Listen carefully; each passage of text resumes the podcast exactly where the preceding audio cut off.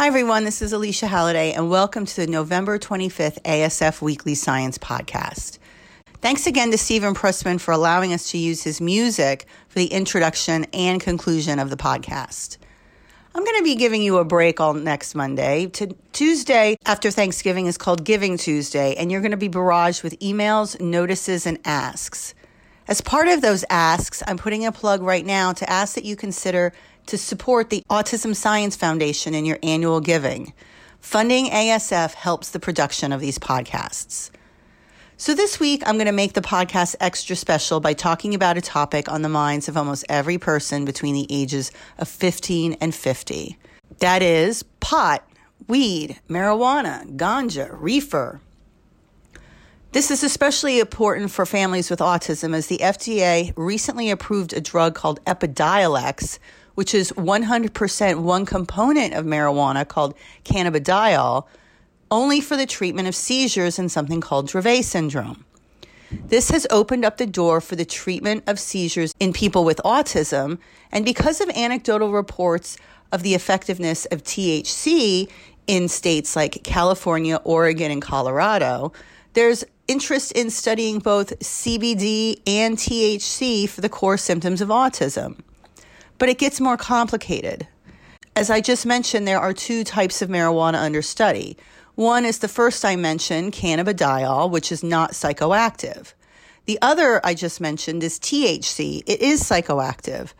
That's the one that gives you the munchies, that makes you lose track of time, forget what you were saying, gives you a sense of general well being, gives you the giggles, and makes you high. Not that I would know anything about these symptoms. Earlier this year, ASF published a statement about medical marijuana, including both CBD and THC for the treatment of autism. This podcast isn't re- meant to replace that statement because the position has not changed. There still needs to be caution given that THC is psychoactive and the AAP actually recommends against giving THC or THC containing products to kids. Also, we thoroughly believe that the better way to understand CBD is through research. There simply has not been enough good clinical research in this area. This is actually stunted by the designation of marijuana as a Schedule 1 drug with the DEA. It's right up there with heroin, but it's even higher than cocaine. It might have some therapeutic potentials in situations, and regulations need to be eased off. There's also been some more scientific research, however flawed, to add to the scientific evidence around marijuana and autism, and this podcast is meant as an update and an update on new studies in the works that families should be aware of. Since that statement was published, the FDA has actually eased the reins a little bit in studies using cannabidiol that's the part of the marijuana that doesn't give you high, but has shown to reduce seizures. And I'd love it if people were open to the idea to participate in a CBD study in autism. You can go on to clinicaltrials.gov and check in their area for studies going on. I'm also going to mention at the end of this podcast a new study that just opened up at the New York University that's recruiting. If people are interested, you and you live within traveling distance to New York City, I'm going to give you a contact information at the end. So I want to share with you this new research, not because I really care if anyone takes CBD or THC. It's really none of my business. I do want to point out right at the outset that most of the studies that used CBD in these studies that I'm going to talk about had been tested for purity. Most of the CBD you get outside states that have legalized it recreationally have no quality control. The amount of actual CBD could be as low as 10% or as high as 90%. It's actually a crapshoot. And forget about THC unless you live in states where it's legal recreationally, like California, Oregon, Colorado, or Las Vegas, or you live in a state where it's available medicinally for autism, you really don't know what you're getting in these products. You could just end up smoking shake that you get off the street and it has absolutely no benefits. That's just a warning. What I'm going to be talking about today are control studies where there actually was quality testing. Without that, you really can't make any comparisons on efficacy. So, before the last few months, about the time we wrote the marijuana statement, scientists knew that in the body we do have anandamide receptors which respond to marijuana in the brain. There were also links between the cannabinoid pathway in the brain and the oxytocin pathway, at least in animal models. If you'll remember, the oxytocin pathway is really incredibly promising in terms of looking at social bonding and social interaction. They knew it significantly reduced the frequency and intensity of seizures in animal models, that cannabidiol at least, in people with Dravet syndrome. And in states where it's legal for recreational use, doctors are encouraged to be open minded about why the family is turning to an alternative treatment for autism in the first place. Many families who use CBD for seizures are doing so because no other medication is working or the medication they were using stopped working. But some more sophisticated studies about what CBD does in the brains of people with autism have been done in groups working in the UK. In two separate papers, researchers looked at the effect of single doses of 600 milligrams of CBD on brain function. Now, that's really not that high, to be honest. My preferred brand of CBD is called CBD BioCare, and it claims to have anywhere between 500 to 3,500 milligrams per dose. So if you think about it, 600 is on the little of the low end, but still, you always want it to be a safe but also effective dose. I'm not sure giving a walloping 3,500 milligrams was the safe thing to do. They did a double blind crossover study, which means nobody knew what anybody was getting. And it also meant that everybody got the CBD at some point, but some people got placebo first for a period of few weeks, and then they got CBD. Others got CBD first, then placebo, but nobody knew what they were getting. They looked at the balance of excitation and inhibition in different brain regions, as well as low frequency fluctuations in brain activity. I should note they were also able to compare people with autism versus people without autism to see if the response in the brain was similar across the two conditions. And it was done just with men. So scientists could look if it affected those with autism the same as it did without autism, given their differences in brain activity to begin with. Right now, you must be thinking, I thought this was supposed to be a fun podcast about pot. This is turning too scientific. But just stick with me. It turns out the effects are, in fact, different in people with autism versus those without autism. So, whatever we know about CBD in people without autism is not going to help us in understanding autism. It turns out the cerebellum is important in people with autism. It's found to control memory, learning, and motor function. In one particular study, there were no baseline differences in the low frequency wavelengths between men with and without autism. However, CBD modified it in those with autism and only. It increased the connectivity between the cerebellum and the striatum, but decreased the connectivity between the cerebellum and the frontal cortex.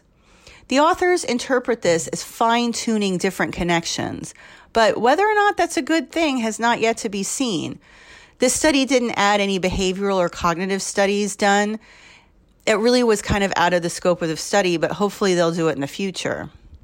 In another phase, the activity of different neurotransmitter systems, specifically neurotransmitters that turn on or turn off brain activity, were examined after just one dose.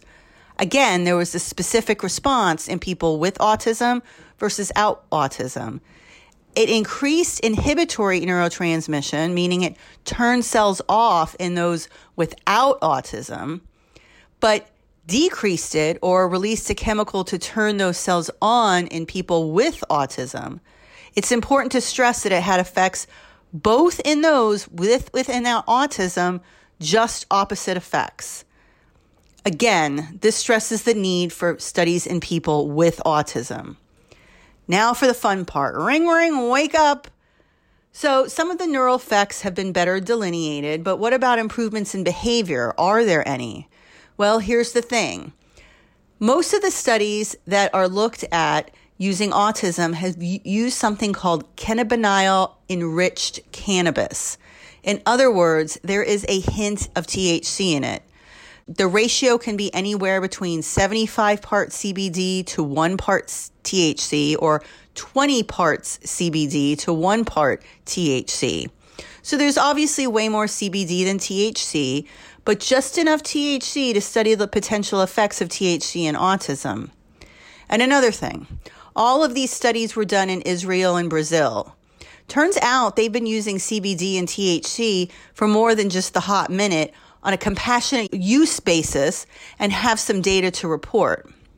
So, because these were compassionate use cases, they were not double blinded, randomized, placebo controlled trials.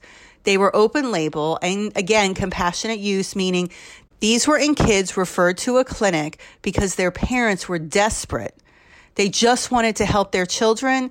They were receiving no effective help from anywhere else. And so they decided to put them in this study where everyone got THC CBD compound. This was often the last chance for families. I did wish the studies in the UK added a behavioral component, but they really didn't keep those men on CBD long enough to see anything anyway. In the other studies, like in Israel and Brazil, improvements were reported after months and months of treatment. The longer, the better. Like nine months was better than the shorter one month treatment. There were improvements in pretty much everything, and that makes me a little suspicious.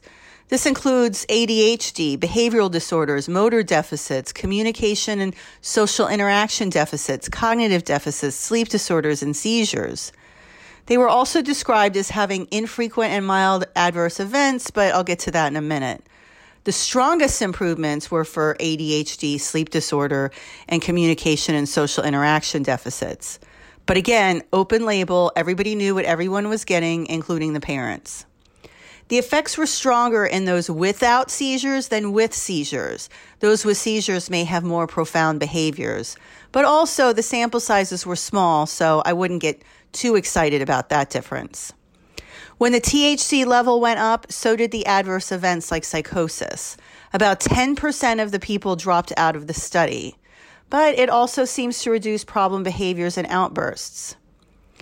They also reported that 80% of the parents reported a significant or moderate improvement in the child in terms of a global assessment. Again, this was open label. They knew what their kids were getting. They were using CBD with THC on a compassionate use basis. These parents were desperate. I'm not saying that CBD does not work, and I'm not saying that does not have a real effect, and I'm not discounting the observations of the families. But before I count on CBD on helping my daughter, or definitely CBD with THC on her outbursts, I'm going to wait for more data. On the other hand, CBD without THC really did seem to be well tolerated. The problem, which I believe I've mentioned previously, is because it's not really regulated by now. You can buy CBD with 90% CBD or 10% CBD, and who knows what's in it. Again, we need more regulation we need marijuana to be moved off to Schedule 1. I keep saying there needs to be more rigorous studies around this, including ones that are randomized, placebo controlled, and blinded. Well, here's your opportunity to participate if you live within the New York City area. As promised, there's an opportunity in the U.S. to participate in a CBD trial for the treatment of autism symptoms. Not CBD plus THC, just CBD. Pharmaceutical grade CBD, if you will. It will be blinded and randomized. The PI is Orrin Devinsky, who is part of the studies to show that CBD alleviated seizures in Dravet syndrome. He is a well respected and popular neurologist at NYU and a real expert in developmental disorders. The study is restricted to kids 5 to 18 years old. Everyone will get an autism assessment to verify a diagnosis, and after a period of time on CBD, They'll follow up with measures like the aberrant behavior checklist for irritability, as well as other measures for repetitive behaviors. They'll measure quality of life and adaptive behaviors. If you live in the New York City area and are you willing and even willing to travel to New York City for an assessment and to participate, which will be about nine visits over four months, please email Latoya King. Her email is L A T O Y A king k i n g at nyu langone l a n g o n e dot org latoya dot king at nyu langone dot org. Thank you for listening this week, and I ha- hope you have an awesome holiday weekend.